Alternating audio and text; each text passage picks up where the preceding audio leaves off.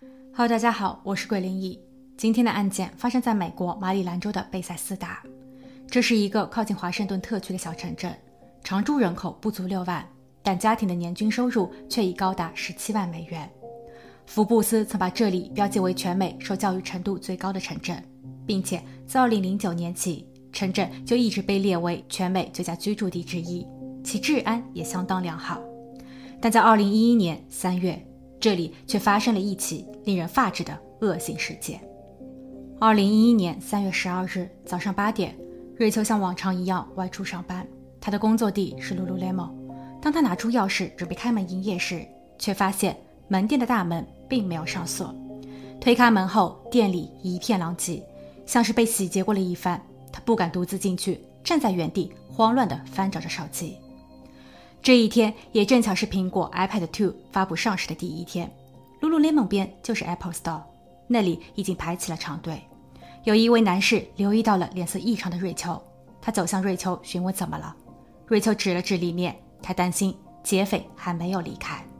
此时，两人突然又发现店里似乎还有一些动静。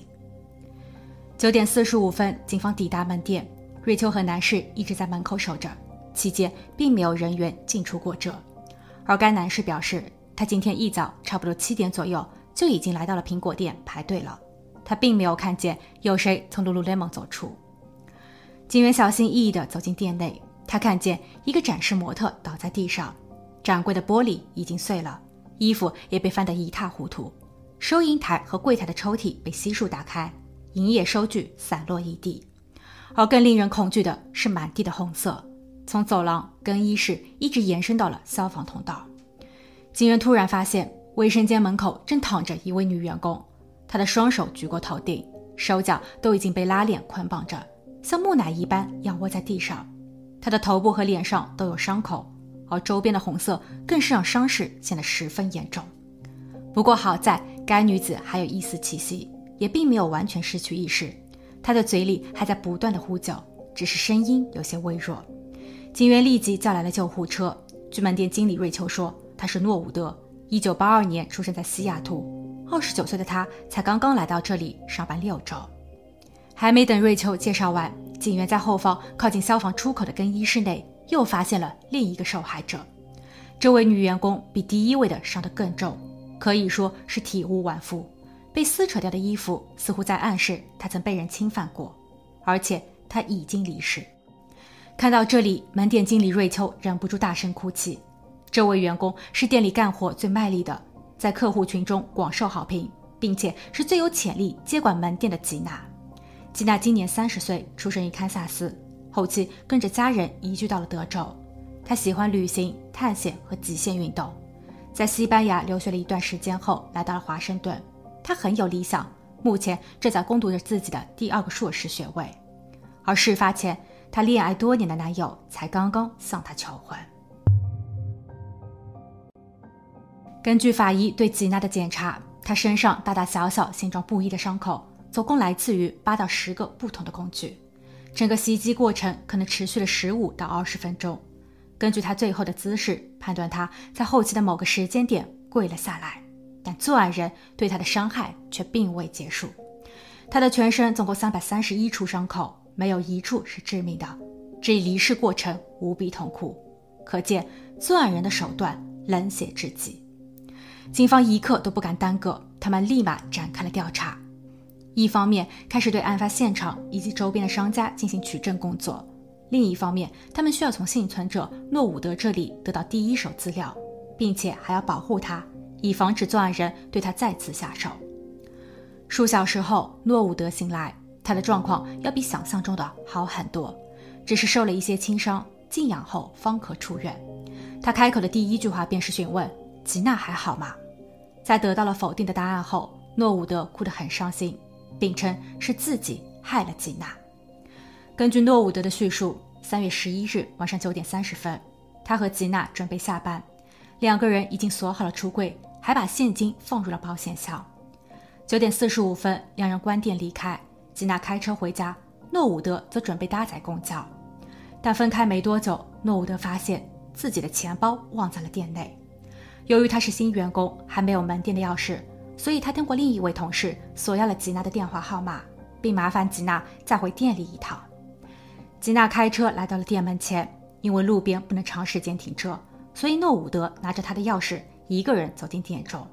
他并没有开灯，只是拿一下钱包。他对店里的结构已经很熟悉了，但进店后他却一直没能找到自己的钱包。此时吉娜下车向店里喊道：“自己可以借钱给他回家。”诺伍德表示感谢。可就在吉娜第二次锁门时，两个蒙面男子冲了过来。他们一高一矮，手里还拿着东西顶住了两人。高个子把吉娜拖进了店里的更衣室，矮的那位则把诺伍德带到了收银台，开始搜罗钱。诺伍德听到吉娜在求救，但自己也受控于人。当吉娜不再作声时，诺伍德害怕到了极点。后来，高个子从更衣室里走出，然后用衣架侵犯了诺伍德。诺伍德痛得晕了过去。他并不知道这两个男子是在什么时候离开的。当他再一次醒来时，已经天亮。诺伍德说：“蒙面男子穿着一身黑，高个子大约一米八，矮的一米六。他们全程都戴着面具。”探员将这一些信息一一记录，这与警员在案发现场所发现的基本一致。门店内满地的红色印着多个脚印，其中的一个就是来自于十四码的男鞋。虽然店内外没有监控，但边上的 Apple Store 有。根据监控视频显示，在案发当晚三月十一日十点左右，两个穿着深色衣服的男子途经这里，他们边走边窃窃私语，神道的很。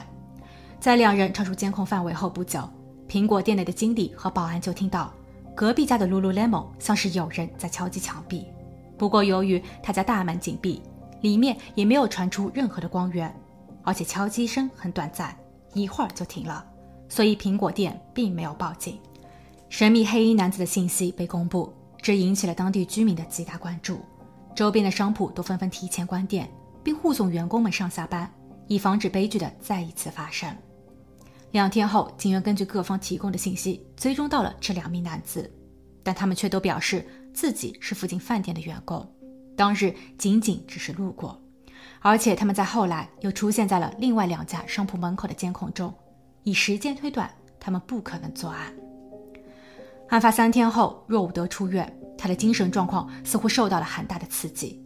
当探员再一次去他家访问时，洛伍德只是说他们都是白人，至于其他的细节已经都记不清了。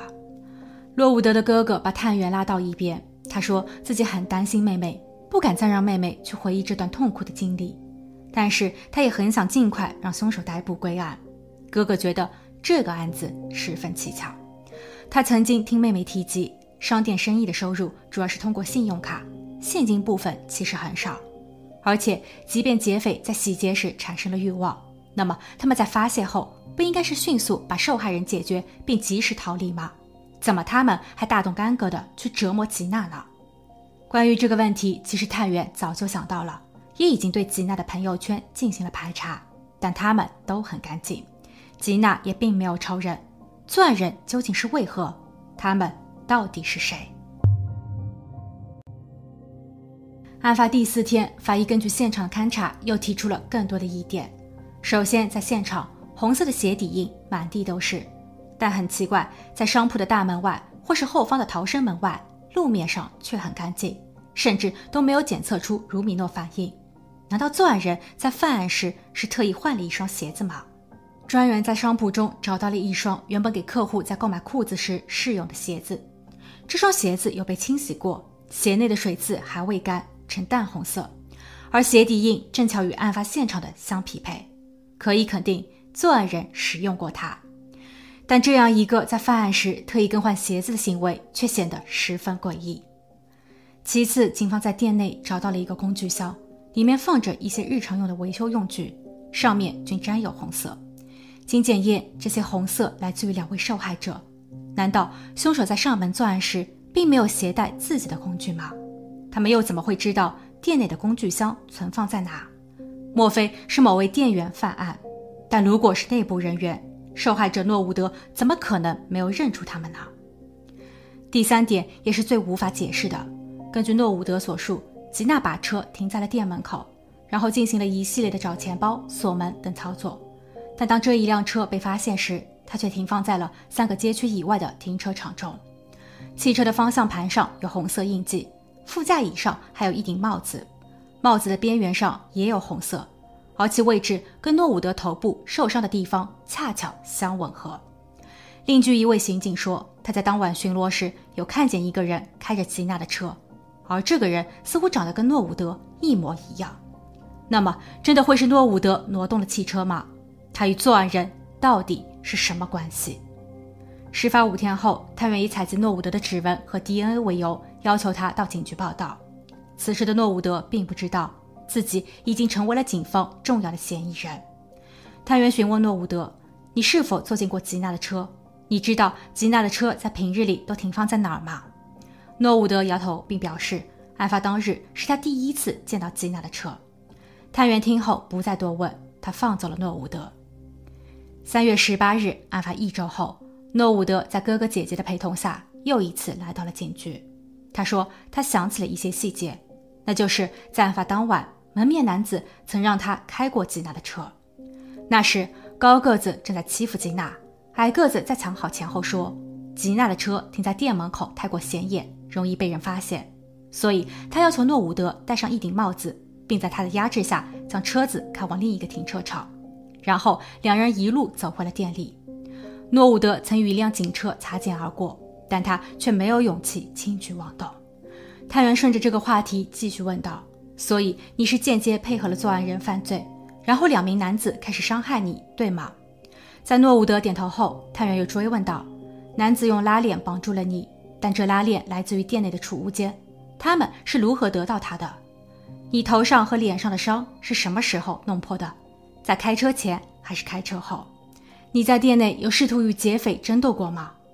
随着一系列的问题，诺伍德的答案开始混乱，这些都在探员的意料之中。探员根据现有的线索和发现，试图推理了整个案发经过。首先，对于诺伍德证词的前半段，包括吉娜和诺伍德离店回家，诺伍德致电同事索要了吉娜的联系方式，这些都没有问题。但后半段，探员认为根本就不存在门面男子。而是诺伍德把吉娜骗进店里，然后用维修工具对吉娜实施了犯罪行为。据苹果店的员工回忆，他们当时有听到女人的尖叫声，但并没有听见男人的声音。犯罪后，诺伍德为了掩盖真相，先把吉娜的汽车开离了店门口，然后又返回到了店中伪造现场。他穿上了店内的男士鞋，沾着红色印记来回走动，并在房间的各处都擦上了一点红色。为了让整个故事看起来更为的真实，诺伍德狠心的把自己也弄伤了，然后他将自己反绑，而使用拉链这一招确实很聪明，因为可以用嘴巴把拉链拉上。诺伍德一定没有留意到他的牙齿太过用力，导致拉链的头上已经留下了他的牙齿印。最后，诺伍德在地上睡了一整夜，等的就是第二天被拯救。探员之所以进行了以上的推断，还有三个相当重要的细节。第一，洛伍德平躺的位置，其下方也是一片红色，可在他躺下之前，那里已经干了，因为诺伍德的衣服背部滴血未沾，所以这期间的时差意味着什么？而诺伍德的脸上，除了他本人的 DNA，还沾有吉娜的血迹。第二点，在店内的消防通道上有两组鞋底印，一组是店内的男士鞋，另一组则是诺伍德穿着的鞋子。诺伍德又跑到这里。他在门把手上留下了一点红色，这一点其实没有问题。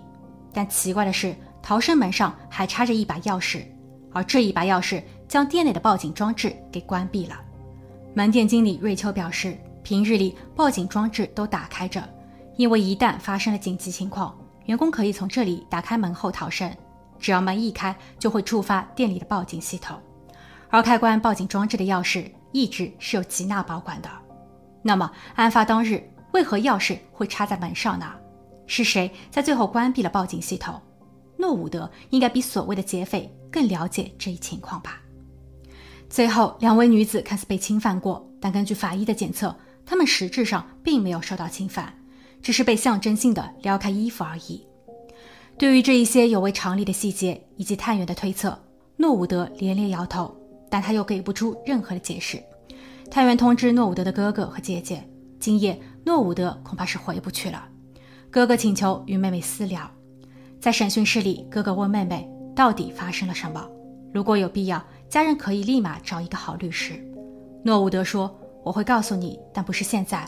我现在只想回家。”哥哥抱了抱他，然后诺伍德哽咽道：“我已经做得很好了，但我可以做得更好。”这一句话让探员觉得诺伍德的内心防线已经崩塌。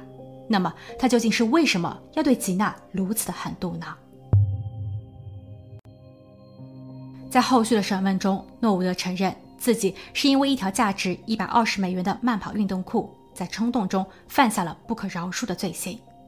原来，吉娜在案发日下班时发现诺伍德的包里有一条店里的运动裤，她想查看诺伍德是否已经付款，但诺伍德却给不出收据。吉娜说这是偷窃，他会将此事举报给店长。诺伍德听后开始紧张，他恳求吉娜再给自己一次机会，并保证明天一定会把钱补上。吉娜并没有答应。诺伍德在离店后一直想着这个问题，随即便有了魔鬼计划。在法庭上，诺伍德的律师试图以二级冲动罪结案，但控方坚持认为这是蓄意谋害。虽然诺伍德的过去并没有任何的犯罪记录，但这并不代表他很干净。据调查，高中时的他酷爱足球，并加入了校足球队，而后开始球队中就一直有人丢失东西，比如女生的衬衫、耳环、小额现金等。当队员发现小偷就是诺伍德时，诺伍德将东西还给了大家。所以这件事情也就没有闹大，但诺伍德却因此失去了当年的奖学金。工作后，诺伍德曾给人当过一段时间的保姆，因为偷窃了女主的首饰被雇主解雇。他曾与一个医生恋爱，在分手后潜入到了医生家进行偷窃。医生曾向警方申请了对他的限制令。在诺伍德来 Lululemon 工作前，他还在另一家瑜伽店因为偷东西而被开除。另据报道。诺伍德出生在一个大家庭，他有八个兄弟姐妹。虽然家里不算富裕，但也能给到每一个孩子足够的资源，所以诺伍德其实并不缺钱。而在等待审判的七个月里，诺伍德根本就没有意识到自己的罪行。每当律师或是检方与他交谈时，他从来都没有表现出忏悔。二零一二年一月二十六日，法官宣判诺伍德终身监禁，不得假释。从诺伍德的案件中，我们不难看出，很多犯罪行为都是从一些小罪恶开始。诺伍德在小偷小摸后失去奖学金、失去工作、收到了限制令等，对于他的惩戒都来得太轻，这让他觉得也不过如此。久而久之，增加了他的侥幸心理，并最终走上了不归路。好了，今天的案件就分享到这，我们下期见。